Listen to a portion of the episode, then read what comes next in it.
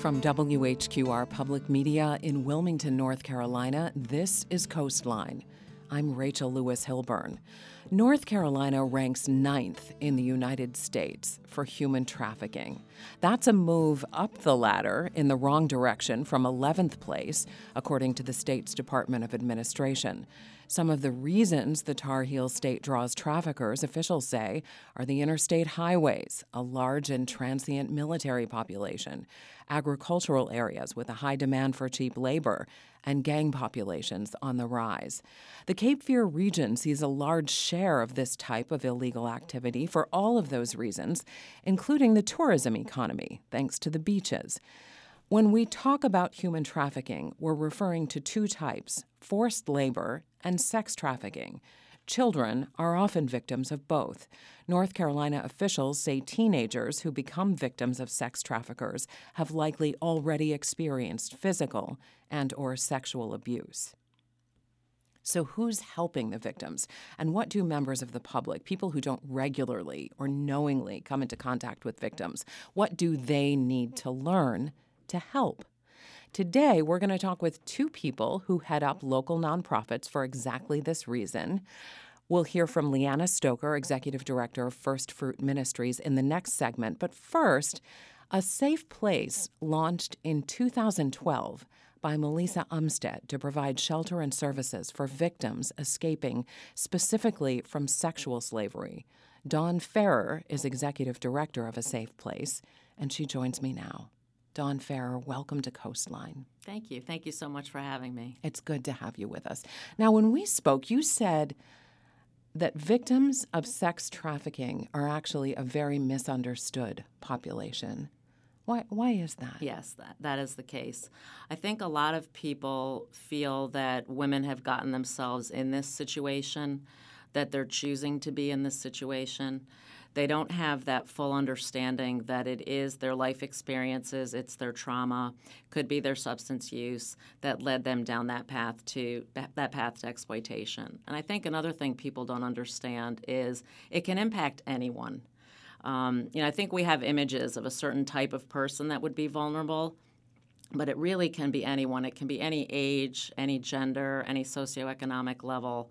Um, anybody can be can be vulnerable to that. You know, we hear that, but it's still kind of hard to believe that this can affect any level of our kind of socioeconomic structure. Let's take an example of somebody who's raised in what we would consider a relatively stable home, even though I think parent, parents traumatize their children all the time, even the best ones. Um, the good ones just save up for a therapy fund later. But what what is it that makes a person vulnerable to a, a human trafficker when they seem to have everything in, that's good in life? Yeah, I think you know if you're looking at someone that's under the age of 18, um, they are struggling with self-esteem issues they're struggling they could be struggling with fitting in again their family may may seem relatively normal and they may not have experienced the abuse that others have but there's still struggles. So they're still they're on social media they're sharing posts that are making it realize that they are they're being vulnerable. And you know predators traffickers know know who to target and they look they look for those signs. You know it could be a teen that is struggling with developmental disabilities or maybe they have a mental health issue and their their family may be staying right on top of it but they're still again they're in that vulnerable position you know to the words of a trafficker and one of the things that you said to me, you don't know how much the numbers have actually changed in terms of victims, but you have seen a spike in online activity. And are you are you talking about just in the last couple of years, or do you mean over the course of the last decade? Yes, really since COVID, with the number of kids that were forced to be online, you know, for school, a lot of them unsupervised. Parents had to go back to work. um, we saw a huge increase in that online predatory activity. Doesn't necessarily always lead to trafficking, but it could lead to that sexual abuse. Um, specifically, you know, sextortion rates are through the roof, according to our local FBI. Um, there's just so many kids online um, that, that are just not aware of, of the dangers and kind of what those red flags are. Oh, and for those who haven't heard the term before, mm-hmm. sextortion, what is that? So, sextortion is when an individual is in the online world targeting, usually targeting minors or young adults, and what they're doing is they're trying to gain their trust very quickly. And during that time, they will then ask for an intimate picture, an intimate video. And kids today are sharing those things way too easily. Um, locally, we had a victim as young as six. Um, according to the FBI, the normal rate would be a couple a month, and they're seeing anywhere between five to 10 a week. We've gone from a couple of sextortion victims a month in this region mm-hmm. to how many a week? to week? Anywhere between five to 10 a week. And what these individuals are doing, the difference here is they're not trying to meet the child, they're trying to extort the child. So they will then ask for money and they'll say threats like if you don't give me this money you know your parents will know what you did or i'll show them to your school those kinds of things you'd think that at this point the internet isn't new and i mean even in the in the dawning of the internet i think there were chat rooms you, you know predators could could find victims absolutely why is it that we have this generation I, I don't want to say of oversharers because that's a negative characterization that isn't fair. But why are we still all kind of unsophisticated about how the internet is used and what that really is? You know, access to a kid. Yeah, it's it's actually a really good question. Um, you know, I do these trainings for parents on this online safety and um, you know what that looks like, and a lot of them they don't want to ask their kids questions you know, they don't want to be that parent that you truly need to be in the age of the internet. It is getting passwords. It's making sure, you know, all the computers are in a common area. It's collecting everything at night, you know, not letting your child have their phone in their room. You know, it's those kinds of things. And I think pa- some parents just aren't taking that extra step. Um, I also think people bury their head in the sand and think that, well, it's not going to happen to me. You know, we're a good family um, we're raising our, our children well it won't happen to me. And you know, the thing that they have to understand, especially with kids that have smartphones and tablets, that predator can have 24/7 access to your child. And I think they don't truly understand the magnitude of that. So what kind of a parent? I mean, you mentioned a couple of things like having all the passwords mm-hmm. to kids' accounts and having computers in common areas and collecting all the devices before a kid goes to bed so the kid can't be in mm-hmm. his or her bedroom communicating Correct. with with anyone. But why is that something that's hard for parents to do? What are they afraid they're going to be doing to their kids? Is it why do they worry so much about invasion of privacy there? I wish I had the answer to that. Um, I had a discussion with a woman, and she came up to me after one of these presentations. She had a 13 year old daughter. She said, My daughter's beautiful. She has lots of friends. Um, she's becoming a little secretive. She's spending a little more time in her bedroom. Um, but I'm afraid to ask her things. I'm afraid she's going to be upset that I'm invading her privacy. Yes, I can and understand. And I reminded that. her she is only 13.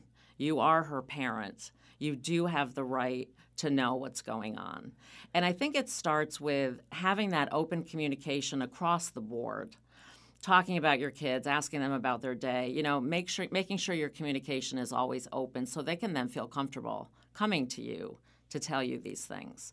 But uh, yes, kids are entitled to a certain amount of privacy, but it's that old expression, you know, as long as you're under my roof, you know, I do think that you have a right to know what's going on. So it's really important then for parents to worry less maybe about being their kid's best friend. Exactly. And recognizing they need to stay in that parental role. Exactly. That's got to be hard to do. How do grown women become victims when they've come from an ostensibly? I mean, certainly you can understand if a you know someone grew up and they were subject to sexual abuse, repeated sexual abuse. You can understand if they grew up in a household where basic necessities weren't always available.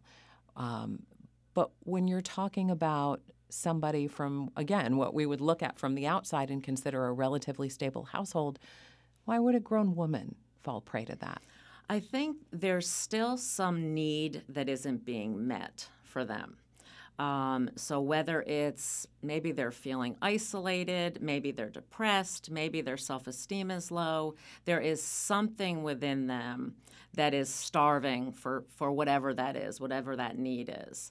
And, you know, a trafficker, again, knows who to target, um, can get to know someone very quickly to start to build that trust, figure out what that need is, and then they do whatever they can you know, to meet that need. I mean, we see most of the women in our program, the situation, the trafficking situation started out as a romantic relationship where they actually groom them and take their time and then get them to that point where they're doing things that they wouldn't you know they wouldn't normally do. So the trafficker comes in from a place of love exactly. and providing all those emotional unmet emotional needs. Exactly and they consider that person to be their boyfriend they do not look at them as as a trafficker and so the trafficker then doesn't try to turn them into prostitution until they've gained control. Exactly.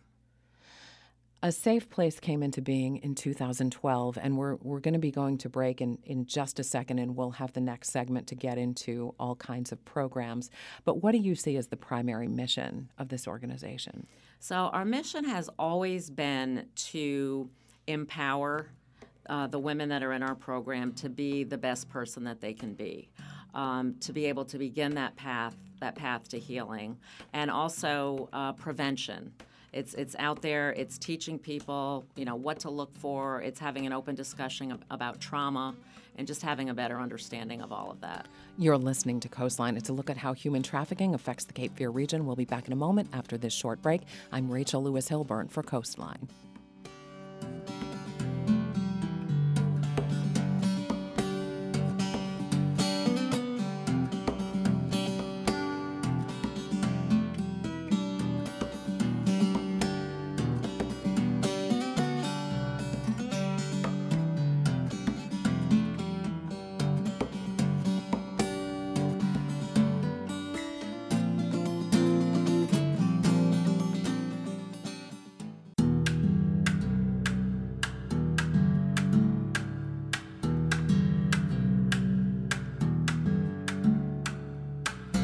You're listening to Coastline. I'm Rachel Lewis Hilburn. Sex trafficking is alive and well in North Carolina, and specifically in the southeastern part of the state. Tourists looking for beautiful beaches, a large and transient military population, and proximity to two major interstates are just some of the reasons that North Carolina ranks ninth in the U.S. for human trafficking. With me today to help us understand the scope of the problem and how local folks are working with victims are two leaders of area nonprofits. Dawn Ferrer is executive director of A Safe Place. Dawn, thanks for being here. Thanks for having me. Leanna Stoker founded First Fruit Ministries with her husband Rick more than 20 years ago. While she is now executive director of the organization, she and her husband have been doing their own outreach since 1998. Leanna Stoker, welcome to the program. Thank you for having me. I appreciate it. It's good to have you with us. Tell us how you got involved in this work to begin with. Why, in the late 90s, were you and Rick Stoker going out into the streets? I had just moved back from South America where I had been doing some international development work. And uh, Wilmington is my home. I grew up on Sunset Beach, just south of here. And I've always had um, an interest in people. I want to hear their stories. I want to encounter them. People and culture fascinate me.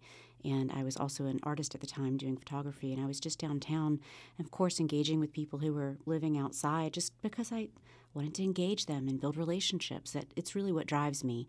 But I can't start a relationship with you, see you in pain or hurting, and not do something about that. And so my approach to being out on the street is really just to engage with people because I find them interesting and lovely and and full of wonderful wisdom. And First Fruit Ministries serves a variety of different needs and, and has a variety of different programs that goes beyond just victims of sex trafficking. But how specifically did you start recognizing that there was a need for women who are involved in? You actually use language a different way around this issue. You you call it sex work rather than just victims of human trafficking. Well, it's interesting. So I part of that interest in humanity overall is sort of it leads to a life on the edge, you could say. And um, there have been seasons where I've done all kinds of work. I grew up in a restaurant, so I've done lots of restaurant work. But I've also um, been homeless in the past. And uh, one time I had someone offer to help me get a job at um, a strip club on Bourbon Street, and um, I've never done sex work, but I was a waitress, and I was surrounded by people who were in that world. And so to me, it wasn't coming from sort of more of a middle class paradigm and wandering into a place where everyone looked like a victim. They were just my friends. And and when you are that deeply enmeshed in a life and people around you are making all different kinds of choices, you become very sensitive to the concept that trafficking and people being victimized is very, very real. But that is not everyone's scenario who maybe works in a strip club or does something like that type of work. And so for me, I've not approached the work from that direction. It's very much been a personal relationship. And I don't actually find it all that important to judge whether someone is being victimized. Life is difficult. And in some ways, we could all find a place where we've been victimized or traumatized by the things that happened to us. The most important thing to me is not that identification, it's really the relationship that says, whatever your circumstance, if you don't want to be in that anymore, I am here to walk with you out of it. And because it's that straightforward to me, I just don't put a lot of time or emphasis into figuring out what the nuance is. Where's the fault? Where's the victim? Where's the blame? Those things don't actually matter to me that much. When I started doing street outreach, um, I was out in the camps with unsheltered folks, and when I would encounter women that were, you know, being trafficked, um, you know, I just it wasn't important to me to define their victimhood. It was important to me to offer a way out. We started doing housing for trafficking victims in 2000. So we started doing street outreach in 1998, and by 2000, we had built a home for women who were being trafficked because it was the most urgent need that we could see on the streets. Dawn Farrer of A Safe Place, you are a place where women who are escaping from sexual slavery can come and be served. They can find refuge and they can they can be guided into a different kind of life. Can you sort of take us through I know there's not a typical client, not a typical case. Everybody's so different. But if I was in that situation, and I, how would I become connected with you in the first place? And then what would happen to allow me to be sheltered by a safe sure. place? Um, the ways that people are referred to us or find us, um, it's through our hotline, it's through our jail outreach program, which we do on Fridays. It's through um, other organizations. They may have walked into another organization, and then they that organization has identified that they are, um, you know, they have been exploited, so they'll refer them to us. Um, those are the primary ways. Sometimes somebody's just walking by and they've heard of us, um, and they'll ring the doorbell and they'll come in. And then it's just a conversation with the case manager. Um, we meet them where they're at so that if they're not ready to share, they don't have to share. If really all they need is to take a shower, get some food, get some clothes, watch some TV, then that's something that they can do. You know, we want to make sure we don't re-traumatize them, so we don't, you know, we don't push them to share. It's mainly it's that first step, hopefully, to them building trust. And what is again, using myself as an example, uh, just to keep it personal, what is expected of me if I go into your program? Are there different levels of programs, or How does that work? Yes. So as right now, we do not have the shelter open. We're in the process of working on a new residential program. So there were certain things that were expected um, when they were staying at the shelter. As far as now, we call them outreach center members, and they are expected to see the therapist. They are expected to come to group on Wednesdays. We call it peer group. So it's when everyone's together. They're all at different stages. They can still be in the life. They can still be, you know, using substances. None of that matters. You know, it's just for them to come and share, you know, and be together and really build that emotional connection with each other. Um, our substance use counselor would have some expectations as far as going to meetings um, and finding a sponsor. So those are just some of the ones, some of the expectations. But they don't have to be clean to No. be able to participate. They do not. In the program. They do not.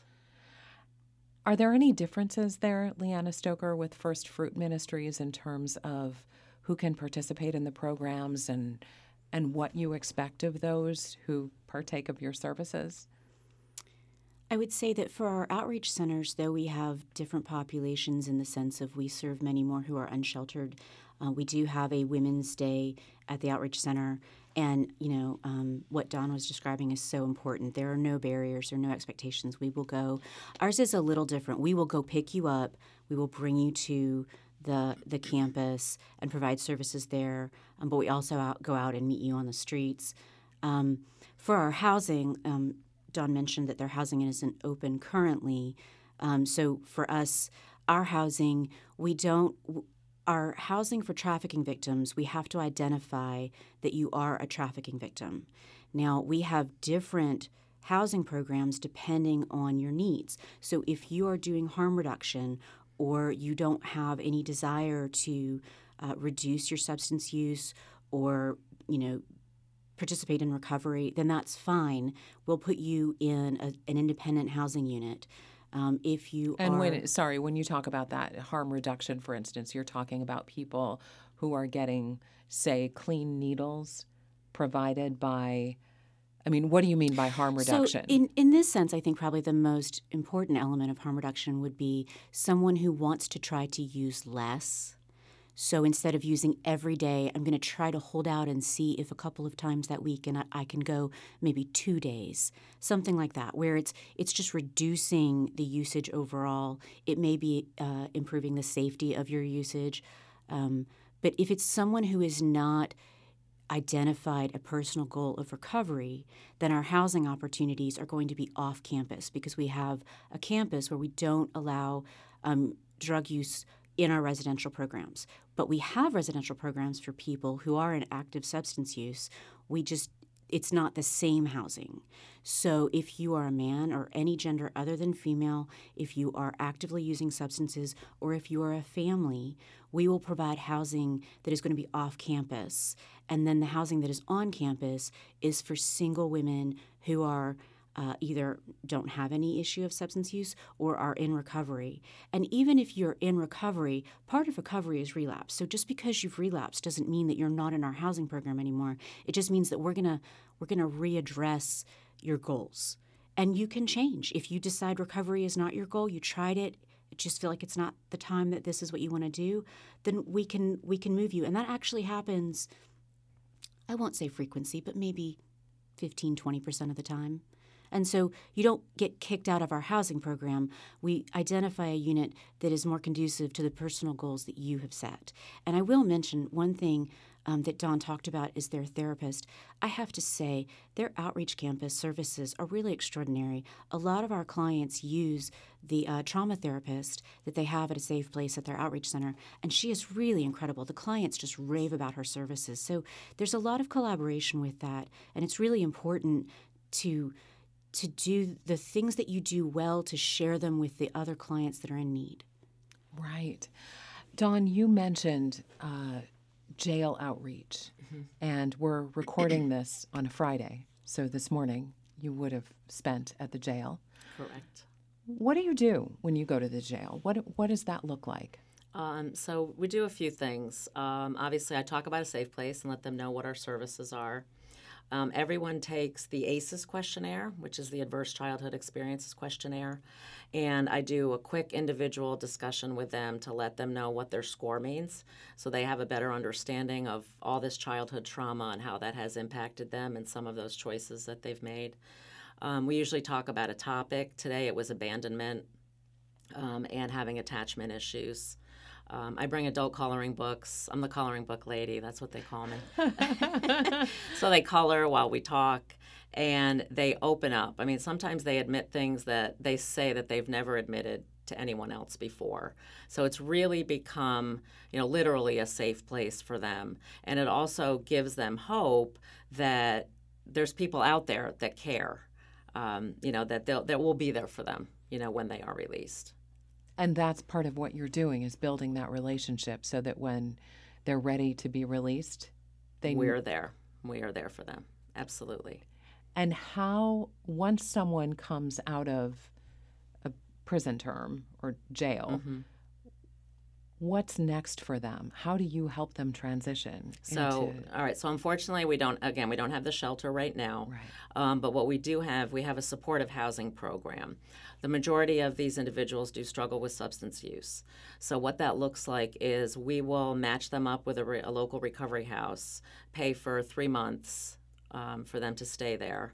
And then once they complete that program, we'll pay their first month's rent and security deposit. And really, the only requirements that they have to meet is they need to meet with their case manager once a week, they need to meet with the certified alcohol and drug counselor once a week. We encourage therapy.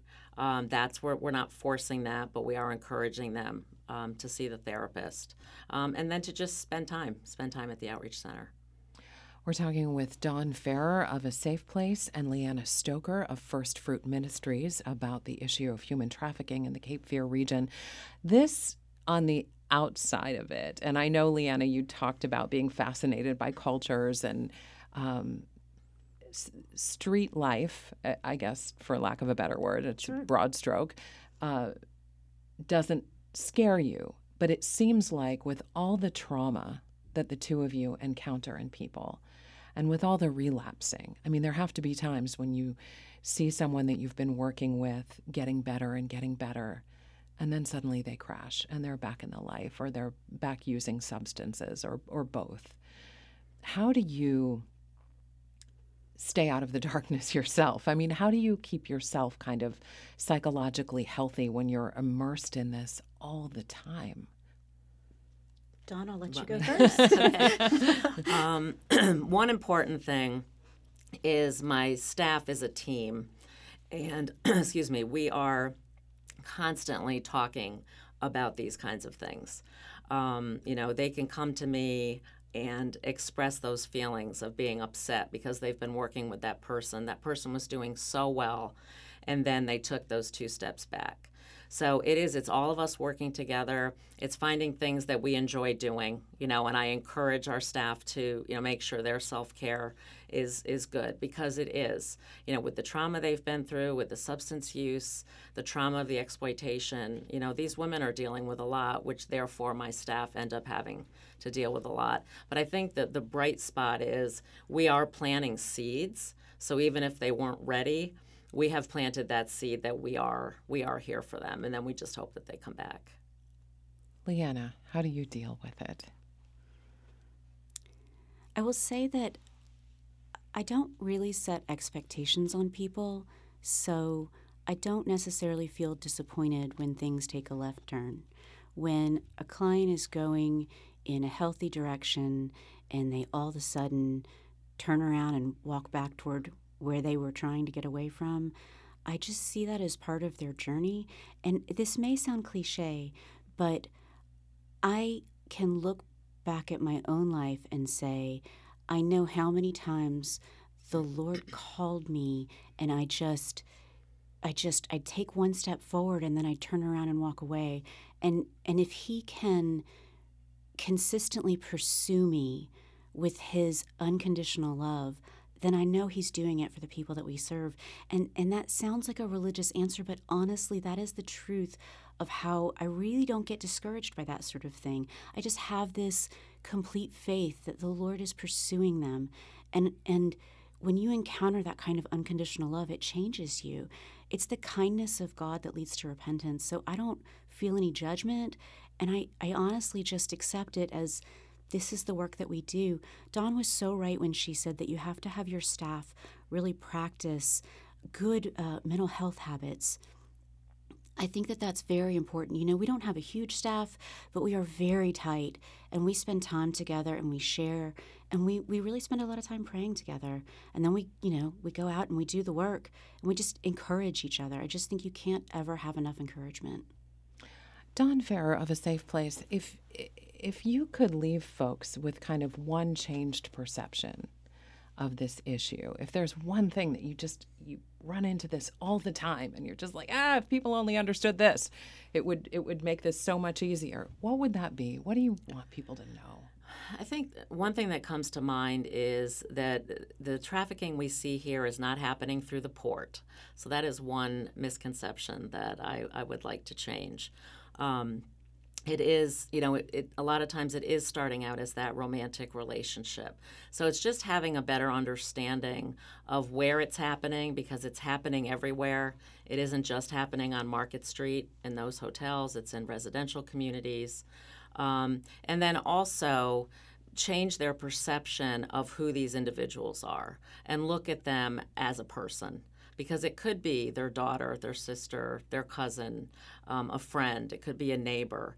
Um, and they need to treat them equally and treat them with respect and have a better understanding of that they are a product of their, you know, of their life experiences and they deserve our compassion. You talked about kids locking themselves in their own rooms at night as being a potential red flag for a parent.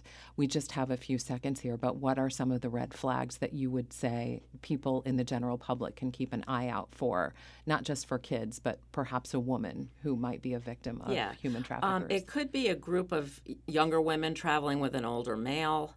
Um, it could be both adults and minors just dressing very provocatively, and the setting just isn't appropriate.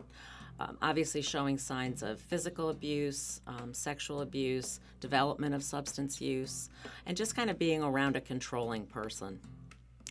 You're listening to Coastline. Dawn Farrer, Executive Director of A Safe Place, thank you so much for being with us today. Thanks so much for having me. When we come back after this short break, we'll continue our exploration with Leanna Stoker of First Fruit Ministries. Stay with us. I'm Rachel Lewis Hilburn for Coastline.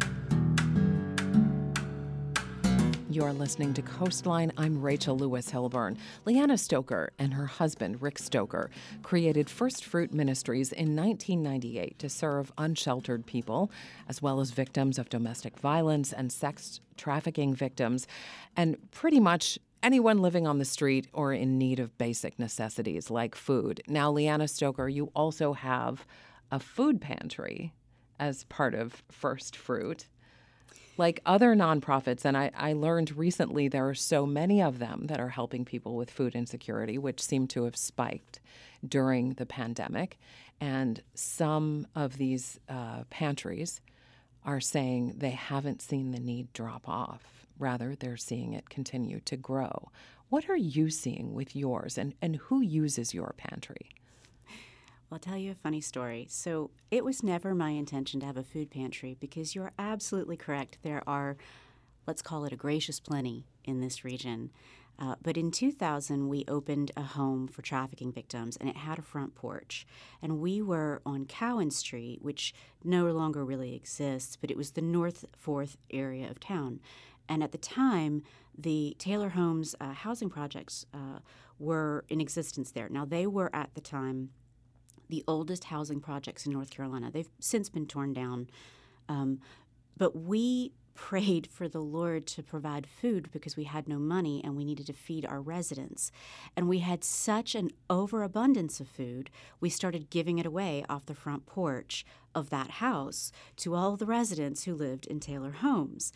And we got so much that we used to just bag it up and start carrying it through neighborhoods and dropping off groceries, like grocery fairies, I don't know. And that then grew into what is I think we are the largest pantry in probably three counties. I know that we have for long seasons been the food bank's largest customer. So we have about 1,200 people that eat from our food pantry every single week. Uh, we open three days a week. And I will say that we did a drive through service when COVID happened and there was distancing. Uh, we have one particular day that's called Mondays are for Moms, where we also give out diapers and formula and baby wipes and that sort of thing. So we try to do certain times where there are specialty items. Um, I have seen that our population, it may have increased some, but I don't think it's been a dramatic increase. But I think that the people who are using the service, I see much more families, and particularly mothers with small children. Now, you've mentioned a couple of times your faith, and you've talked about praying to have some needs met. And you talk about the Lord as being a source sometimes of meeting those needs and a source of unconditional love. Can you talk a little bit about how you navigate that with people who are not Christian or even people who don't consider God in any way, shape, or form, whether Christian, Jewish, uh, Muslim, or any of the other possible religions in the world. How, does that get in the way sometimes of your work? That's a great question. The the drive, the reason why we do what we do is very personal. It's very internal. Uh, it's individualized, and we are a Christian ministry in the sense that the driving force for us as people who do this work is that we have been loved, and so we pour out that love on other people. So, from the perspective of someone that we're serving, they may or may not know what drives us, what our motivation is. They may not have any clue that we are Christians or that uh, we feel like we are sharing something that's been freely given to us um, because we we love the Lord. So, from the perspective of someone who's using our services, they they may never know that. They may just know that we're kind people, that we're non-judgmental, that we're accepting, that we're generous or caring. Um, so it doesn't really get in the way of our services. Interestingly, we get uh, very examined by funders or supporters or the public in general who have a great suspicion around it. And that's understandable. That's really understandable. And I don't ever mind asking, I mean, answering questions to, to funders or donors or anyone that volunteers um, about our faith, but also letting them know, like, all are welcome here. There's no, there's no sense that you are other or less than or somehow excluded from a private group. Uh, when you come to volunteer at the ministry or you come to get services, all you know is that these people are kind, they care about me, and they want to be in relationship with me, and they're generous. Is converting people to Christianity part of the mission? No, not at all, actually. Uh, which is, I suppose, interesting now that you asked me that question. No, it's it's never been my intention or desire to go out. Uh, I'm, I'm not naturally an evangelist, so to speak. It's not really part of what I do. I hope that when you encounter the unconditional love of God, that you will start asking questions and start pursuing truth. And and it says that when you seek, you'll find. But you have to do the seeking and you, you will do the finding. And really, my desire is to just love other people well. So that really isn't part of our mission. It's not part of what we do. We're very much focused on just building relationships that are full of kindness. It's interesting because you didn't come into your adult life as a Christian, or I guess what you would describe as a person of faith, that came later, and you you describe this as sort of a, a transcendent moment almost. Can you talk about this thing that, that you say happened to you? yes. So I was not a believer uh, in Jesus. I did not uh, want anything to do with the church overall or Christianity in general. I was uh, very much um, someone who just thought, you know, so much of the ill and uh, let's call it bad behavior in the world was driven by this sort of um, religious self righteousness, if you want to call it that. So I would you I would be the last person that you would have found in a Christian circle, um, and actually, so uh, Rick has been a believer since his early twenties. And so when I met him on the street, he invited me to come to one of their uh, street church services, which he was doing outreach before I met him on the streets. And so I, as a photographer, wanted to come and take pictures. And I chuckle now because I think in my very anti-christian head i had i was like oh i'll take it'll be like you know the inner circle you know i don't know snakes or I do I, whatever these people do. I want to go take pictures. I'm fascinated, you know, and um, so uh, I show up with my camera and start taking pictures, and you know, clearly there were no snakes, although I, I was rather disappointed in the moment. But, but there were just people that were just praising the Lord, and I thought, okay, well, you know, I'll I'll take pictures, and it was all people that were living outside that had come together for a dinner and a worship service, and I came a couple of Thursdays to uh, take pictures, and without anyone speaking to me or anyone talking to me about the Lord, I just went to go take photos. Um, I had an encounter with the Lord. I mean, it was so clear to me. I could describe every detail, but the bottom line was that I heard the Lord so clear. I've never heard a voice this clear. Just tell me that that he is who he says he is. And I didn't want to admit that to anyone for weeks. I wrestled with it. I was like, "Oh no, like the worst thing I could be as a Christian. Like this is terrible." Um, but I I finally had to accept what I knew to be true and just I mean, I just honestly, I told the Lord, I was like, Jesus, if you don't tell me to do it, I'm not doing it. I don't want to be part of the church. I don't want to be called a Christian. I don't want to do any of this. It's just you and me, and whatever you say goes. But everything else, forget it. And that was really my attitude. Um, and I was 24. We're talking with Leanna Stoker, Executive Director and co founder of First Fruit Ministries in Wilmington. You mentioned that potential donors and people who you encounter during your fundraising efforts often have questions about uh, the faith that's part of this organization. What kinds of questions do they ask? Because it's understandable, especially, you know, given the uh, the focus on separation of church and state, and if if the government tends to be funding any of this, then the public has a right to know how much Christianity or you know whatever particular religious flavor is is uh, coloring the work that's happening. So how do you how do you address concerns from donors about that, and what do you get asked? Well, from from more government funders and uh, grantors, they want to be very clear that we are not requiring uh, clients who receive our services to participate in any religious activities, and rightfully so. I, that is so out, outside of how we see the world that it wouldn't even occur to anyone in our organization that we would require you to listen to a gospel message or attend a church service before you could get something like that's that's completely outside of who we are. Um, but rightfully so, donors do ask those questions, and we make it clear that the motivation for us is our faith, but that that doesn't translate to any requirements for anyone.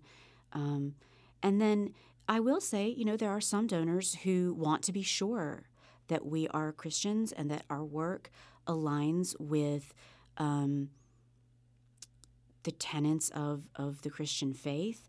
And and we are we are Christ centered in in every way. And we you know we get a lot of pressure from certain circles to take ministries out of our name which is I find very interesting um, because they, they fear that it will make people who are not Christians shy away from us. And that could be a price that we're paying that we don't even know. But I just accept that. I am who I am. We are who we are. I don't need anyone that receives our services to do anything at all. Just receive love receive the generosity of the Lord as He pours it out on you.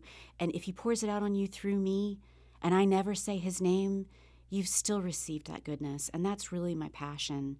Um, so I will say that the questions are, are fine and, and welcomed. We do actually get asked to certify in writing very often uh, that we do not require anyone to participate in anything religious before they can receive services, but I'm happy to sign that. You do cover a pretty broad spectrum of needs for people, as we've talked about in terms of housing of different kinds and helping people escape from traffickers and uh, supporting people who are maybe living on the edge a little bit, struggling with substance abuse.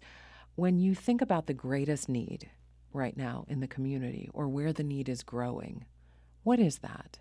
Housing, 100% all day long housing.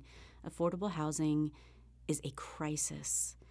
And it's a crisis for a lot of people, not just people that are unsheltered or, or being trafficked.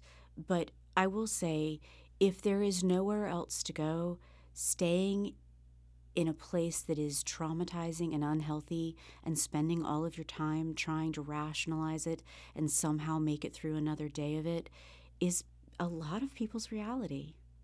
And what do you can you give us an example of that? Rationalizing staying in a situation? Are you talking about a domestic violence situation where a woman might stay because she doesn't have the means to to pay for shelter on her own or how do you see that? Oh, absolutely. Uh, you know, we we had a an issue recently. There was a woman who was being trafficked um, by someone who held a lot of power. They were um, an official, uh, not in not in this town, please don't don't mistake me, but this was in another town, um, and she had a young daughter, and we had to work really hard to figure out her housing situation because she had continued to stay with this trafficker and just tell herself in so many ways um, you know, he, he's respected by the community, so he must be okay.